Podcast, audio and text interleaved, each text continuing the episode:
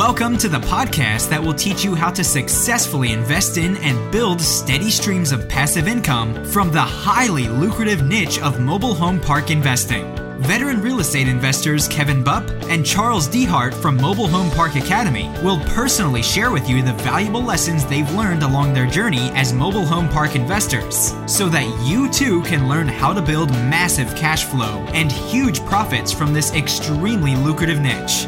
So, without further ado, let's welcome your hosts for today's show, Kevin Bupp and Charles Dehart. Welcome, guys and gals, to the Mobile Home Park Academy's weekly podcast where we'll provide all the information that you need to know to successfully locate, negotiate, close on, and make huge profits from this lucrative niche of mobile home park investing. I'm your host, Kevin Bupp, and typically I am joined by my co host and business partner, Charles Dehart, but I think he's actually out making deals happen today, so he's not joining us here today. So you guys got me, but I, I got a, a good treat for you because it's not just going to be me rolling solo. Today we're going to be sharing the stage with Noel Scruggs. He's a park investor based out of San Diego, California, and he's been actively investing in mobile home parks for about five years. To date, he owns two parks and currently is in contract on his third. And so today we're going to dig deep into Noel's business and uncover why he chose mobile home parks, how he bought his first park, how he manages his parks from a distance, uh, along with the challenges that he's faced along the way, and much, much more. But before we introduce Noel to the show, I'd like to run through a, just a few quick housekeeping items, if I could. Uh, first order of business is to announce that our highly anticipated Mobile Home Park Academy it's now open, and we are accepting students who have a serious interest in learning how to make money in this lucrative niche. Uh, our academy is a 90 day intensive program and is by far the most in depth training and coaching that you'll find on this niche of mobile home park investing. And to learn more about that, you can visit us at mobilehomeparkacademy.com. Again, that's mobilehomeparkacademy.com. Uh, next up, uh, we have recently opened up our mobile home park investment partnership fund, and we're looking for investors just like you who have an interest in partnering with me and my team on mobile home park deals. You can read more about our company and the opportunity to work together by uh, visiting our company website at sunrisecapitalinvestors.com. Again, that's sunrisecapitalinvestors.com. And I, I ask you uh, if you let me show you why I think mobile home parks are one of the best kept secrets and how that they regularly outperform just about every other type of real estate investment that you probably know of. Okay, let me show you that. I really would lo- love to show you that opportunity. And for those that don't already know, I mean, I've been involved in more than $40 million worth of real estate in my time. It's actually probably closer to 50 million now. I don't think I've updated that number in a while, but uh, close to $50 million in real estate transactions as a principal in my time as a, an investor. And I've, I've owned many different types of real estate, single family, apartment buildings, office, retail, uh, mobile home parks. Uh, I've been solely focused on mobile home parks for the past five years and I have yet to see any other real estate investments that can hold a candle to mobile home parks, at least as far as returns are concerned. Okay. So if you want to learn more about partnering with me and my team, you can visit us at sunrisecapitalinvestors.com. Uh, and in addition to the partnership opportunity, I have, uh, I have somewhat of an added bonus that I, would like to mention here, real quick. Uh, based on direct feedback from many uh, uh, of the listeners of the show and other people that have interest in partnering with us, um, they've shown an interest in actually learning the uh, the actual mechanics of the mobile home park investing business, not just being a passive investor. And so now we're, we're adding this little, I guess, icing on the cake, icing on the cake, you could call it. Um, we're offering a complimentary lifetime membership or lifetime access to the Mobile Home Park Academy to anyone who decides to partner with us on deals. Okay, by doing this, we're allowing those who invest with us the first-hand experience of the internal workings of our actual own business. I mean, the, the Mobile Home Park Academy is a direct mirror of our own internal uh, inner workings mechanics of our mobile home park operations. Okay, so not only will you get to participate in deals with us, but you'll also have the opportunity to learn the exact systems and processes that we use in our very own business each and every day. So maybe one day you want to go out and do your own deals. If that's the case, then you'll have all the wisdom and knowledge necessary while simultaneously partnering with me and my team. And we have a proven track record. So you can kind of uh, you know, kill two birds with one stone, I guess you could say. You make money during investing, also learning the business yourself so you can go do it on your own at a later date if you so choose. So again, to learn more about this unique investment and partnership opportunity, you can uh, visit us at sunrisecapitalinvestors.com. Uh, and I will tell you that the, the offer to participate in the academy as far as a complimentary uh, lifetime access, if you partner with us, is it's limited. I don't know how long we'll be offering it. So if you have any interest whatsoever, please reach out to us and uh, we'll give you more information, okay? Uh, just a couple more items real quick here. If you ever find yourself in the Tampa Bay area, uh, it's where we're based out of, be sure to look us up. Uh, Charles and I, we love meeting others who share the same passion for the mobile home park space. So you can just shoot us an email directly to mobilehomeparkacademy at gmail.com and just let us know what your travel plans are, and we'll try to meet up while you're here in town. And lastly, Uh, this is somewhat of a, a casting call. Um, as you guys have noticed over the past couple of months, we've had um, individuals just like Noel, who we're going to be interviewing today on the show.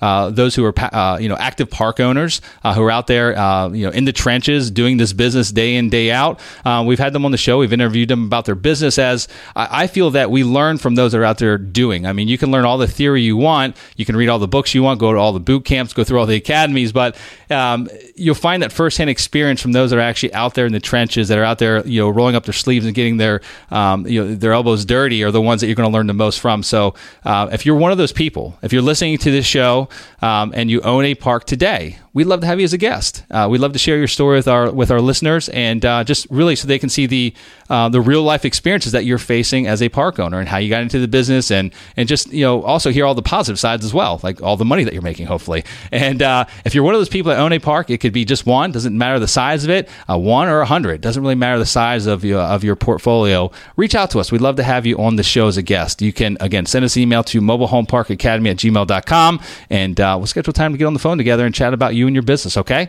Uh, so without further ado, I'd like to welcome Noel Scruggs to the show. Uh, Noel, thanks for joining us today, bud. How you doing? Thanks, Kevin. I'm doing pretty well. How are you? I'm doing fantastic, man. I'm even better now that I've got you here on the horn and uh, interested in learning more about your business, my friend. Um, yeah, thanks. I'm excited to be here. I've been a fan of the show, and uh, it's, it's uh, fun to take part in it finally, too. Yeah, so you're one of those casting call people I was just mentioning. I mean, like you listen to the show, you own parks, and now we've got you here, right? I mean, because we want to hear your yeah. story. Everyone's got a different story of how they got into the business. I've got my own story. We've also got our own war stories and success stories as well. And um, so I'm interested to learn yours, kind of peel back the curtain a little bit, Noel, and uh, just learn more about your business. But uh, before we dig into the uh, to the nitty gritty side of things, uh, if you would, Noel, just maybe take a few minutes and give our listeners a little bit more of a background about yourself and and how you got into this business first off.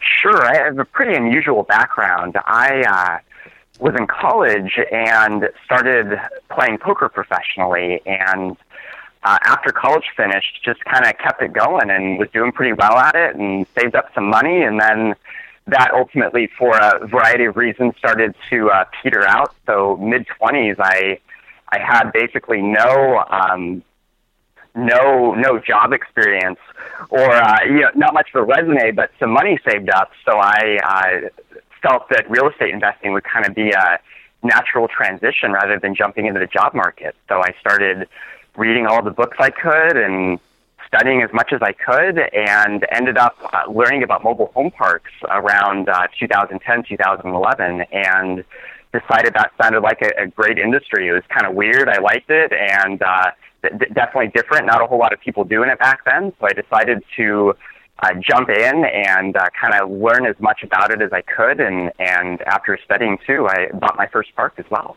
Okay, fantastic. That's exciting. And uh, I have to ask you, how much can one make as a professional poker player? I mean, like on average, like give, give me like the average. You don't have to say exactly how much you made, um, but I mean, just give us an idea because I'm I'm curious. uh, sure. I mean, it, it's all over the place. it's almost like uh, you know, how much can a professional athlete make? You know, some make you know not that much. Uh, you know, the elite ones will make a bunch of money. So you know, the best professional poker players are making year in year out uh, millions of dollars a year. And um, you know, I, I wasn't I wasn't that good, but uh, you know, there were a lot of you know, back in the mid 2000s when poker was really booming, there were a lot of, you know, 19, 20, 21, 22 year olds making uh, hundreds of thousands of dollars year in, year out. And uh, mm. pretty, pretty unusual.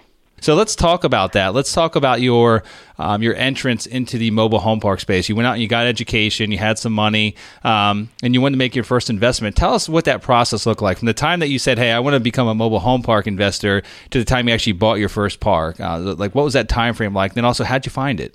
Yeah, sure. I uh, started in real estate investing around 2010, and um, one of Frank and Dave's partners is actually in San Diego. So as I was studying real estate investing and I was doing some hard money loans in San Diego and looking at buying some single family houses, I kind of, you know, met this other, uh, another individual who's doing mobile home park investing and kind of saw what he was doing and, um, you know, read some other books on the subject and, and just thought it looked really interesting. And I, I thought that was a really good lead to kind of follow. So, I, you know, I met a few other park investors and actually um, had a colleague who bought who just bought a pretty big park out in Michigan, and I went out and spent a month out in Michigan, kind of being on the ground with him to get some hands-on experience. I even uh, he was kind of a weird guy. We even renovated one of the homes, and we stayed in one of the mobile homes and lived oh in the park gosh. as we were kind of working on it. So um, I got the full, fully immersive experience.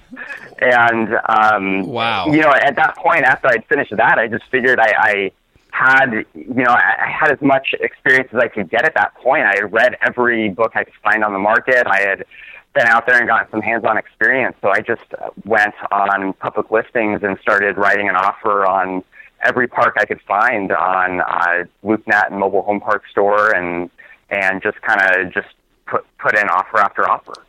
Okay, interesting. So, just so you guys know, there's a, there, it's not a requirement uh, to your uh, uh, it's to the entrance exam that you have to go live in a mobile home for a period of time. So- I, I will say that the guy I was learning from, he was he was definitely unusual. So I don't think that's normal normally part of the curriculum, but you know, I it, it was experience. So I would take whatever I could get, and you know, it was. Uh, I actually got a great photo. I did a photo op for my girlfriend. I borrowed one of the residents' uh, hunting camo and his uh, shotgun and Oh, my uh, gosh. uh, like Budweiser beer, and got a photo sitting on sitting on the porch of this small like 1960s metal sided mobile home in the, the full gear, and uh, um, just had to take a photo op since I was there. Oh, that's awesome! I love that. That's great. I mean, you talk about firsthand experience. I mean, you can't really get any more firsthand than that, right? I mean, like you guys are like boots on the ground. You spent a month there. I mean, there's a ton that you could learn in a month period of time, especially if it was a park that he had recently acquired. That you were. I mean, I don't know what kind of distress it had or how, how big of a turnaround it was, but it sounded like you. You got a great first-hand experience there, and so you bought your first park, or you found your first park on one of those listing sites, and uh, it's not it's not where you're located. It's not in San Diego. It's outside the state. Um, where's that first park located? You don't have to give, I guess, the exact The first- city, but um, Sure. you know, just a general Sure, the first park was in uh, was in a kind of slightly rougher part of Ohio. Okay, okay, and So so yeah, pr- pretty far from San Diego for sure. Okay, talk to us about that first process. I think that's the that's a big stumbling block that a lot of people have, and it might not just be um, you know mobile home parks or whatever they're looking to invest in. Like the, the long distance thing is just like a big mental roadblock for them. How would you get over that roadblock, and then how would you actually manage that acquisition from so far away? Sure. Well, well, for me, not having a job was a big plus. So, I, you know, I, I Don't tell me you went. Don't tell me you went and lived in the mobile home park again. I, I did not live in the mobile home park. No, but I did have to spend a lot of time on the ground. You know, I would fly out there every, um, you know, sometimes even every other month. Uh, you know, scaling it back to every every fourth month or so, and I just spent a lot of time there, just kind of helping. Uh, I wasn't efficient at all at the beginning. I, I didn't have good systems in place. I, I still, despite my experience, I was I was really green. I really didn't, still didn't know what I was doing very well. So a lot of it was just kind of trial and error and putting in a lot of effort of, of both traveling out there and uh, to some degree micromanaging things, not because it was efficient, but just out of necessity. So I was just kind of figuring things out by being immersed in the process, I would say, and eventually the pieces slowly fell together. How did you manage the? Was it like a? Was it a turnaround to where you had to do park rent, like park owned home renovations and infrastructure improvements? I mean, t- give us an idea, like the the, the, the stage the park was in when you purchased it.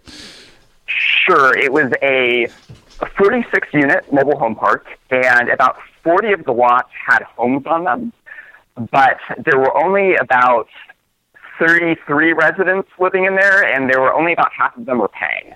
So it was uh, pretty, um, you know, there were a lot of structures there, but a lot of it was kind of enforcing collections. And when I did that, you know, we lost some of the residents, and um, and really kind of doing uh, a big rehab of getting all of those vacant homes that had been sitting there for a while or that were recently vacated after reinforced collections, and getting those rehabbed and occupied. And you know, I'm, I'm not going to sugarcoat it. Uh, having had no direct hands-on construction experience, it was uh, trying to manage multiple construction pro- projects remotely was was a big challenge for me, and uh, I made a lot of mistakes, and I lost a fair amount of money too on screwing stuff up and mismanaging. You know, contractors are, are hard to manage when they're they're in your backyard, and then remotely when you're when you're new, it's it's a challenge. It can be done, but um, you know, there's definitely a learning curve on figuring out how to manage the contractors and those rehabs. Yeah, and it's actually you're not you're not hiring like the the most expensive contractor in the area either. Like you're not hiring the big, you know, uh, you know, uh, top tier uh, general contracting firm. You're basically hiring like local subcontractors that are you know handymen that they they need managed. Like they're not a lot of them a lot of times aren't they're not really self-sufficient that you can here here's the project. Here's the scope of the work. Okay i'll talk to you two weeks when you're done. It doesn't really happen that way. Yeah. Yeah. And, yeah definitely. And you know that's one thing that I've, I've changed a little bit of my business is i'm going more towards uh, obviously a part can never afford a high end contractor but now usually I'm willing to pay a little bit more for someone who's usually licensed and uh, doesn't mm-hmm. need as much as much babysitting. They're they're a lot more expensive, but um, you know they they'll they'll more often get the job done right the first time, and you have recourse against them. So if they you know if you don't like something or if an issue comes up, you can you can call them up, and they'll actually if they're licensed, they'll have to come back and fix it. So um, I, I I've kind of gone both ways. I, I do shift a little bit more towards the um, the licensed contractors, mm-hmm. but um, you know, for some stuff, it's still it's just it's so expensive that it is better to just kind of use more of the subcontractor type when you can. Yeah, yeah, absolutely. So, uh, financing for that park. Talk to us about that. How you know what'd you pay for it, and uh, how'd you fund it? Sure, I um, you know pricing was a little bit different. This was back in 2012, so um, I paid 250,000 for it which uh, which is a pretty good price, and you know no bank was going to finance it. So I um, I got a local private lender in San Diego who came in and did a hundred and fifty thousand dollar first mortgage, eight percent interest only, and I came out of pocket a hundred thousand, and uh, also established kind of a fifty thousand dollar reserve fund to get the renovations kicked off, and uh, just went from there. Okay, and uh, I'm, I'm, going to be all over the place a little bit on this one, only because I, I wanted sure. to make sure I, cover all the details. Uh, again, this this is like your foundation. This was your very first deal, so it means a lot um, because you've probably made most of the mistakes that you uh, um, have made on this first one. I mean, you probably learned a lot moving into that second one and avoided a lot of the same mistakes uh, on the second time around. Um, yeah. The uh, the utility setup here was it uh, city utilities? It was yes, all city utilities. Um, it was submetered water and sewer. Okay, okay. Talk to us about the due diligence. Like you found this park on on uh, one of the listing sure. sites. Mm-hmm. What what did your due diligence process? I mean, did you feel comfortable in, in doing the overall um, inspections? I mean, like inspecting that the water and sewer lines weren't like collapsing underneath your feet as you walked through the park. Uh, um, you know, estimating the rehab, like as far as like your budget was concerned going in. I mean, were you pretty close to? Um, I mean, did you did you come close to your initial budget, or did you were you way off? I mean, talk to me about I, was, that. I was way off my budget, okay. uh, but you know, a lot of that was a function of just being um, being inexperienced. Yeah. So the the due diligence um, actually went fine. You know, the uh, the the seller was represented by a broker, and you know they they were honest. They weren't out to to cheat anyone. So I you know took all the information and verified it.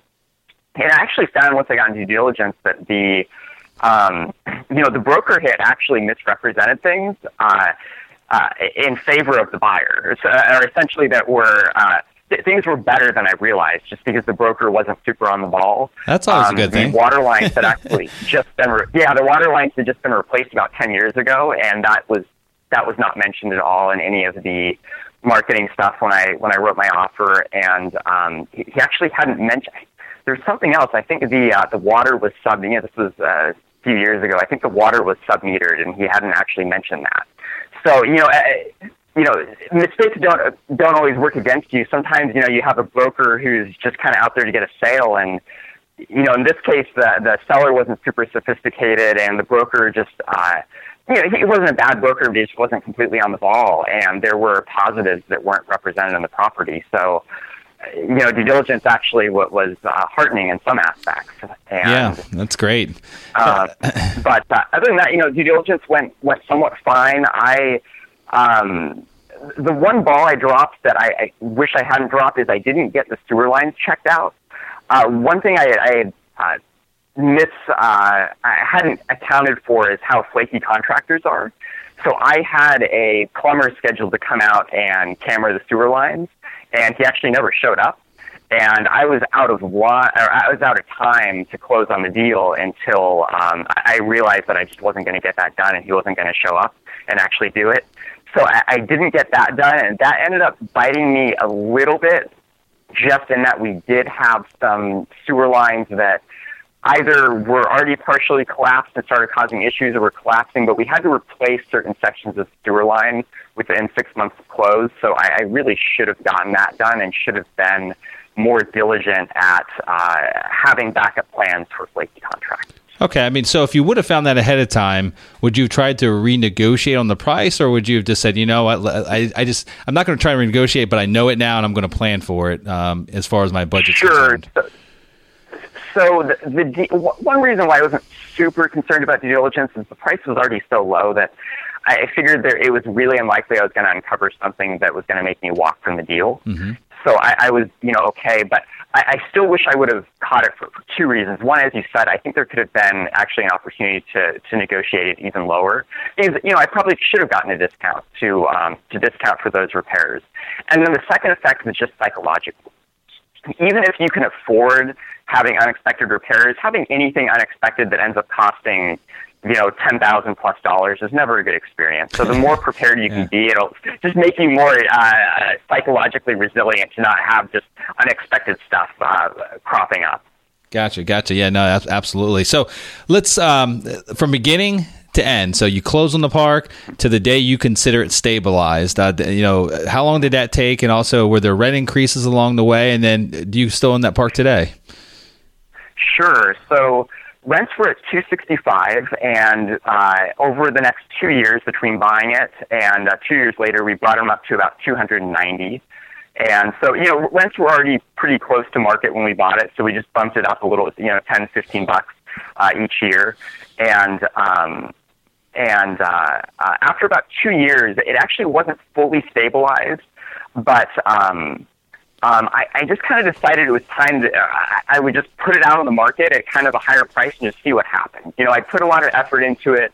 I made a lot of mistakes, and to be honest, it had been kind of tough. Like I had, um, it, it was a definite learning experience. You know, I I got burned by contractors, and you know, it's not me railing at the world. I just didn't know what I was doing. So I, I mismanaged contractors and got burned by them.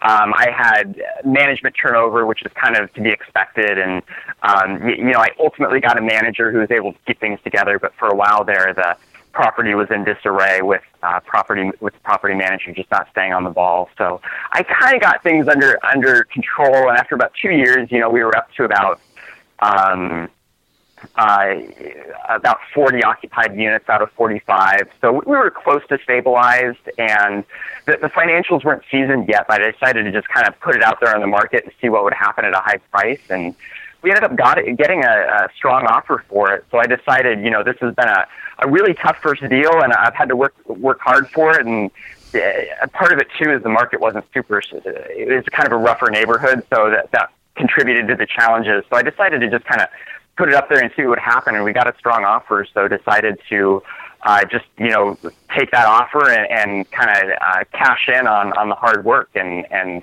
um, call it a day on that part. So, what did you sell for, if you don't mind me asking? Sure, sold it for seven hundred and fifteen thousand. Well, that's nice. And what were you like? What was your all in? Like 350, 400? So I was um, it, the property close to uh, almost broke even on cash flow. So we put in about fifty thousand um, up front to do renovations, and then uh, near the end we kind of collected back fifty thousand. So in the end, our, our the ca- basically all the cash flow essentially evened out and uh, got focused into repairs. So we bought it for about two fifty, and then um, resold it for about you know seven hundred fifteen minus. Uh, sale costs and stuff and, and okay. commissions. And That's not too bad. And then uh, you parlay that into another park, correct? Yeah, so I did that, and, and coincidentally, it worked great for a 1031 exchange. I um, had, uh, let me rewind a little bit. Back in uh, early 2012, I had been out there living in the mobile home in, in Michigan with my with my odd um, odd colleague who I was learning from, and uh, we had actually driven through another mobile home park that was in a great location, uh, just uh, you know, really nice area, about four miles from downtown, and uh, this park and this great location was just in horrible shape. It was really looked like a garbage dump. And uh, as soon as I had driven through that park, I thought, man, like I I'd love to own this park someday. And uh, when I got back to San Diego after I after I left Michigan, I looked up the uh, the owners on tax records, and you know this wasn't a mass mailing. I just sent the, the owner a single letter just saying, "Hey, you know, I was in your park. I'd like to buy your park." And um, they they called me, and you know, we had a discussion and stuff, and talked about the park, and they weren't the owners weren't quite ready to sell, but we, uh, you know, we were on good terms and we discussed the park for a while. And I had been keeping in touch with them every six months or so. And then I was actually um, about ready to sell my Ohio park, or I was in the process of selling it. And that owner of that park in Michigan that I'd been talking to actually called me up and said three years later that he was finally ready to sell and offered it to me at a good price. So I just did a 1031 and rolled over the the funds from my uh, Ohio sale into that new park. Oh, fantastic! Perfect timing, and it also shows you the importance of uh, of establishing that rapport. I mean, that was an off market deal. That was a hundred percent response rate you got from that direct mail. I've never heard of that. That's phenomenal. Yeah, I mean, that was definitely not the most sophisticated thing, but you know, I was I was hey. just new to the industry. I didn't know what I was doing, and um, you know, it, it, it came together. So uh, that, that was, you know, pre- pretty neat. And it, it also, you know, showed me it too. I've gotten a little bit more sophisticated in my marketing, but it, uh, I think, you know, there are a few principles from that that were uh, still applicable despite how, how one off it was. And one was if you're going for off market deals, there's usually a very long time frame. Yes. So a lot of people, if you make contacts with them, they're not ready to sell. So uh, you know, having having a long time span and, and being patient is really important. And then also just building that rapport. You know, that having a long time span is is actually not a bad thing. It gives you more time to kind of touch bases and kind of build rapport and get them comfortable with you and get it to the point where they feel like they can trust you and you're someone that they want to do business. Mm-hmm. No, that's that's so very important. I mean, you kind of know that's our business model. I mean, that's to the T. That's exactly what pretty much every deal that we uh, have bought or, or have in contract today. Not all of them, but a lot of them are that exact scenario. And the life cycle of that of a lead uh, when it's off market, it's, it's, very long most of the time. And you might get the yeah. timing right you know, at some point where you send a mailer out and that person just decided like, you know, a month ago to sell and they've already gathered up their paperwork and they're ready to move forward, right? But that typically isn't mm-hmm. the case.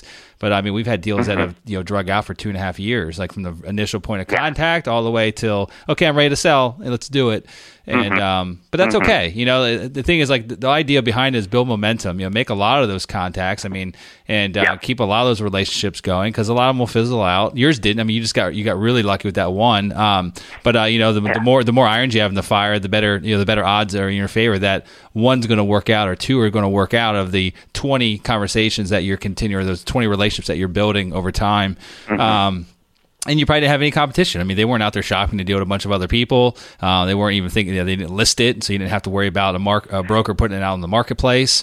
And um, yeah, they, they they didn't list it. You know, they had it was in a good enough location. They had received some inquiries. I think both from other park owners in the area and some brokers. But you know, they they knew me for a while. They you know I had expressed interest for years, so they knew I was serious, and they just felt really comfortable with me. They felt like um, you know, that, that they they really wanted to see the park um, park be improved and brought up, and they felt like I had kind of shown the initiative that I was a I was a good fit for that, and they were they just wanted to sell for me, and, and felt like at that point they could uh, they could trust me to get the deal done and close it. Had you met them in person at all, or was this all done over the phone? This was all over the phone. I had never met them until after we had it under contract. Okay, fantastic. And did they owner finance that for you? They they did not. It was um, the, the owner actually. Uh, I, I had been communicating with the owner's son-in-law who was managing the park, and the owner actually passed away, and mm. uh, the the park was inherited by three children. So each one had a one-third interest. So, you know, I didn't even ask for seller finance. I just knew it was going to be too difficult, yeah. and the price was pretty good. So I just came in. The price was really was this is good price. So I just came in all cash. okay, good deal. And how large? How large was that part? Was it bigger than the first? Uh, yes, it was 73 lots, but only about 60 of those were usable after recombining to fit modern sized homes. Okay. okay and I was uh, so about 60 usable, and there were about 33 occupied homes and collections on about like 27 or 28 of them. Gotcha, gotcha. I want to talk about um, the management side of the business real quick because I think that's another big hangup for those that are looking to, to jump in uh, to mobile home park investing. Because the, the the one unique thing, and I guess you can look at it as a as a pro or a con, it just depends um, of your experience. But one of the unique things about mobile home parks is that you pretty much have to be um, vertical with your management infrastructure, meaning like you can't just buy a mobile home park and then outsource it to a third party management company. I guess you could, but good chances are you're probably going to be taking the reins back at some point in time because they've run it into the ground. Uh, because there really aren't any 30, third party management companies out there, not many that specialize in this niche. Um, and more than likely, wherever you're buying your park, there probably isn't someone that's competent to do that. That's a big company.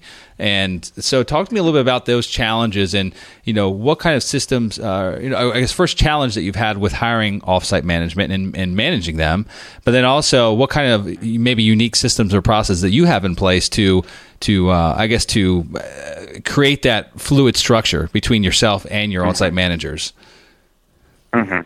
Sure, and uh, I'm happy to talk about that because it, it's a really important subject. But I'll I'll be honest, it's something that I, I feel like I am still learning and developing because it, it's just tough. Uh, you know, I've owned two parks now, and uh, I don't have it down to an exact science. But typically, um, you know, I'm, a lot of the management is to some degree just uh, turnover when you're selecting a manager because you're usually not drawing from the, the most qualified candidate pool. So one thing I've just grown to expect is that if I'm hiring for a management position, there's a decent chance I'm going to have to uh, fire them at some point until I do find the right manager. So my first park, I had to fire two managers before I got my third manager, who was a pretty good fit for it.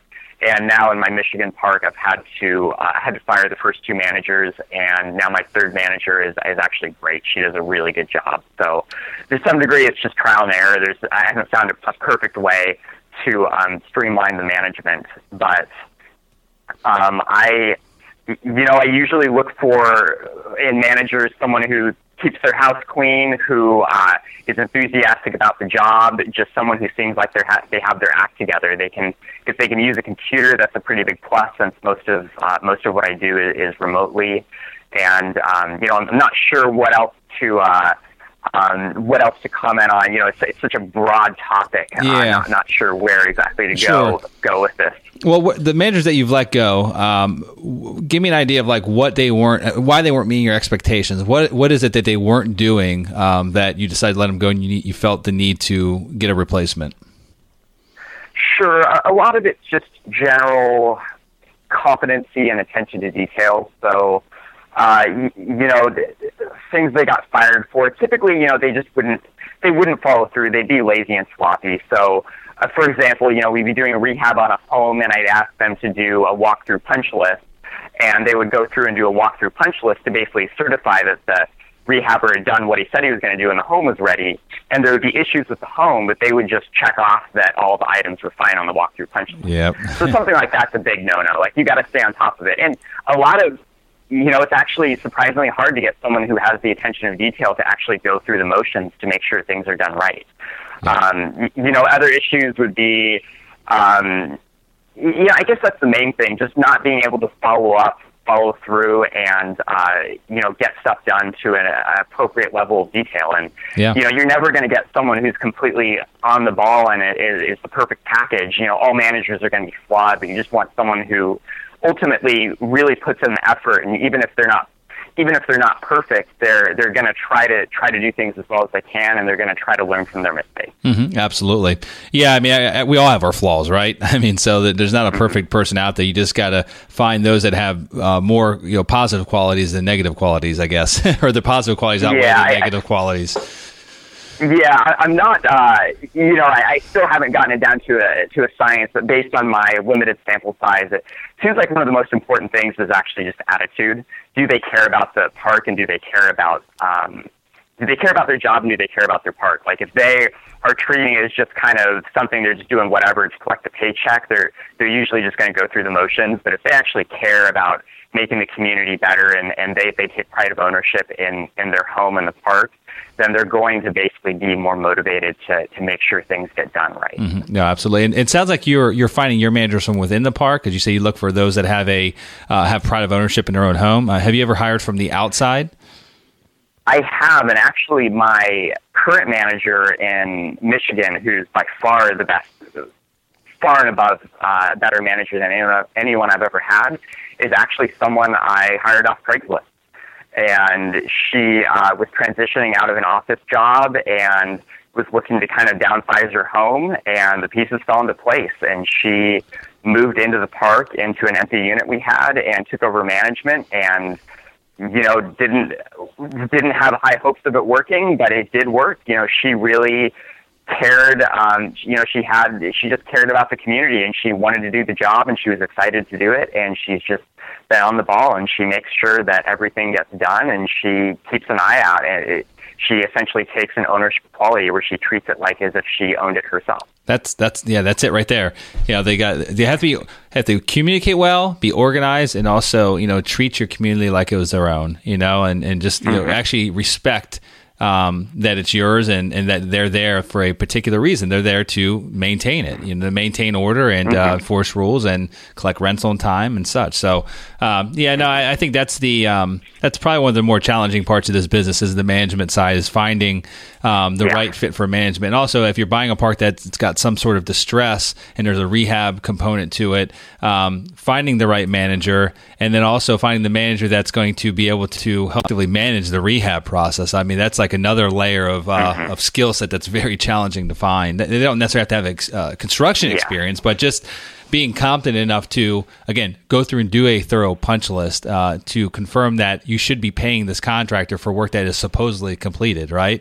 Um, and then you know, mm-hmm. so just mm-hmm. little little details like that. But um, we um, sometimes I, would say more so than not, uh, we hire from outside. I mean, we try to find them from inside the park, but I'd say if I have to look at our portfolio and our and th- th- those that we've hired over the past, most or the majority have come from the outside because uh, most of the parks we buy have again have a distress component, and a lot of times part of the reason might be the residents that are in the park, you know. So, uh, and so we just and, and when you're hiring from outside, are, you're finding them um, from outside the park, and then are they moving into the park yes. to live in there and manage it? Okay. Yeah, they have they have to live in the park. In fact, part, part of my interview process is this: I uh, first do a you know, obviously put an ad out, and then I get on the phone. Oh, look at the resume, and I don't put like a phone number in our ads because we'll get inundated with calls. But I'll you know make them send me a resume and a cover letter, but a very specific cover letter. Like I want them I, I want to basically filter out those that just reply to every job ad that's out on Craigslist, or those actually took the time to read the ad. And so I want them to write a little bit about why they might be a good fit, you know, what unique personality traits they have that would lend well to this type of position.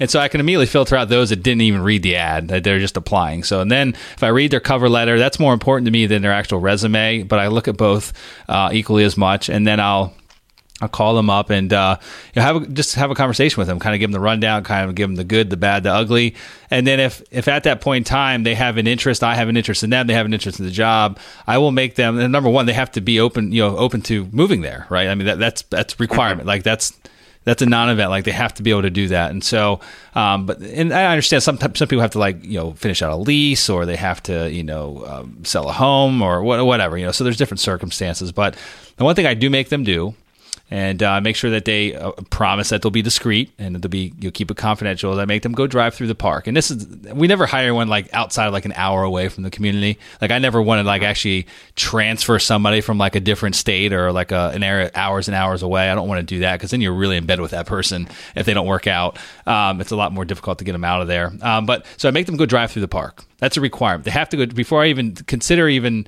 consider them for the job. They have to go drive through the park. I want them to drive through, take a look at it. I'll normally, if I know what home I might be putting them in or the manager in, I'll tell them like, hey don't get out, don't look inside, but just like this is the lot that you would be living in. This is the park. Take a drive through, and then call me back. If you have no interest based on you know the actual location of the park, the condition of it, this, that, or the other, that's fine. No hard feelings. But like you got to get comfortable with that first. And so they call me back and they say, hey, yes, that that would work. I like the area. It's close to my son's school or whatever. You know, like I think that this would really work well for us.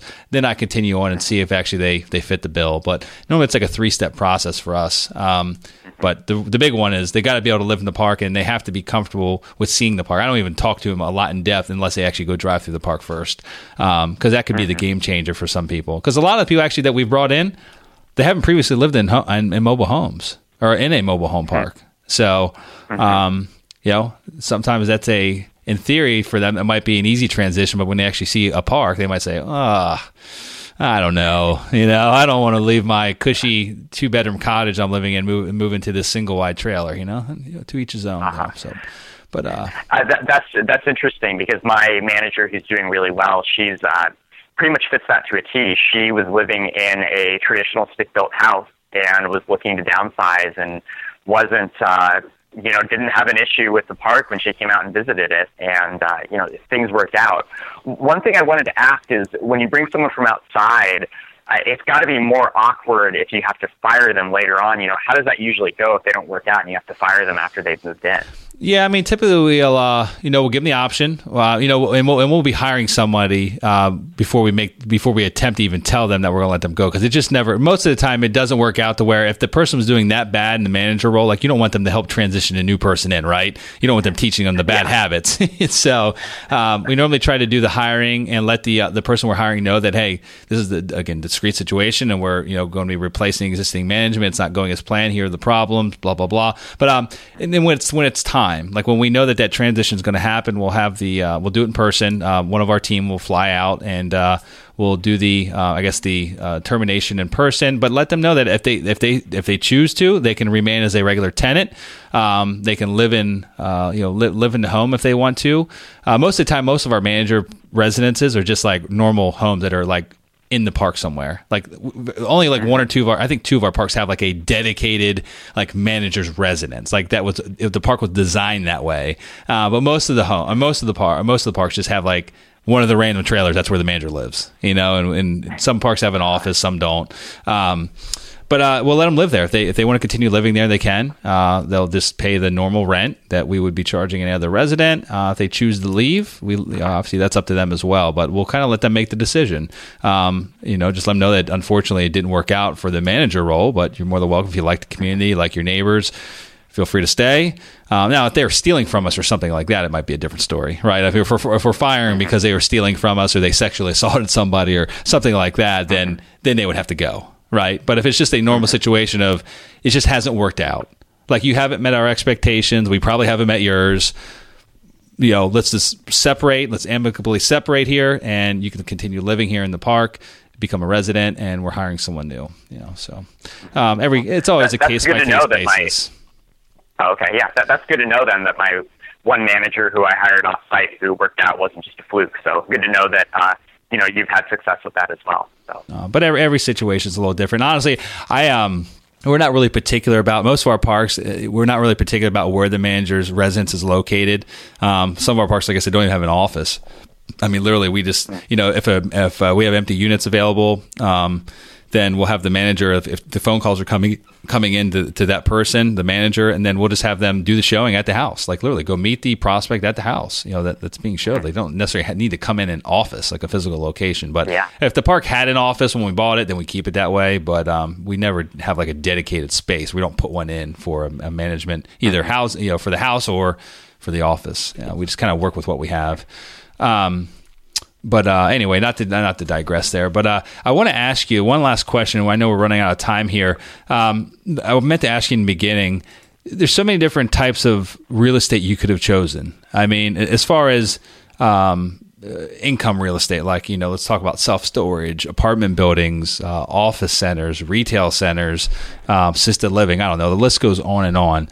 What was it? Give me like the top three things that attracted you to mobile home parks. Like like you obviously probably had like maybe you didn't have a side by side list, but you're saying like what am I going to do next? And this obviously piqued your interest. What were the big items that piqued your interest? Sure, there, there were a couple of big items. The biggest one is I just saw there was an opportunity there. You know, there were a lot of parks that uh, at the end of the day, there are a lot of parks out there that are mismanaged and run down, and there's a lot of opportunity to buy those parks and fix them up and to both make uh, great profit from that and help make the community better. And I think you know th- that opportunity, while it's out there, is a really great opportunity to, to jump on. So, for me, just seeing that there was a big opportunity there, that that was enough for me. And then to to help um, put icing on the cake too. It's just uh, being in San Diego, I had colleagues and connections who were already in the business, so that helped me really get my foot in the door, and I had people I could learn from. Gotcha, gotcha. Okay, fantastic. And so, what new advice you've been you've been through the wringer yourself now, five years in, and uh, you've learned a lot, um, made a lot of mistakes, made money. You know, I mean, all the above, right? So, what advice for those that are just looking to get into the business, um, just like when you went to your colleagues that had some experience when you were just getting your feet wet, like what advice would you give to new investors who have an interest in this niche? I mean, what advice would you give them? Sure. Oh, there's there's a lot. Um, what, what, what would what would be your elevator your elevator pitch to them? sure. One um, one thing that that would be really important, I think, is don't do it on your own if you're new. So I bought my first park, and I actually knew since I didn't know what I was doing. I, I didn't mention this, but I actually brought in a partner who um, had a 20% ownership in the deal, uh, who had more experience in real estate than me, but no experience in parks. And I, I was on the right path with that idea, but he wasn't quite the right partner just because he didn't have experience in parks. Um, I'm not saying you can't do it, but if you've never owned a mobile home park before, owning your first one's quite difficult. So, you know, partnering either, you know, looking for parks with a partner or once you find a park and get it under contract and it's a deal, um, partnering with someone who's experienced, I think, is, is, a, is a big plus. If I had done that, I would have probably made – you know, I, I would have had a lot more fun and I probably would have made a similar amount of money. I wouldn't have had as much of an equity stake, but the park would have run better, so my profit margin would have been higher. So mm-hmm. if I were to redo one thing, that probably would have been the biggest thing. Um, I, I think another thing too is just just being just being patient. You know, it takes a while to figure stuff out. So on your first deal, you know, don't be afraid to put some extra time and, and have things, uh, you know, not go according to plan and just roll with the punches, and you know, you'll you'll th- things work themselves out in time.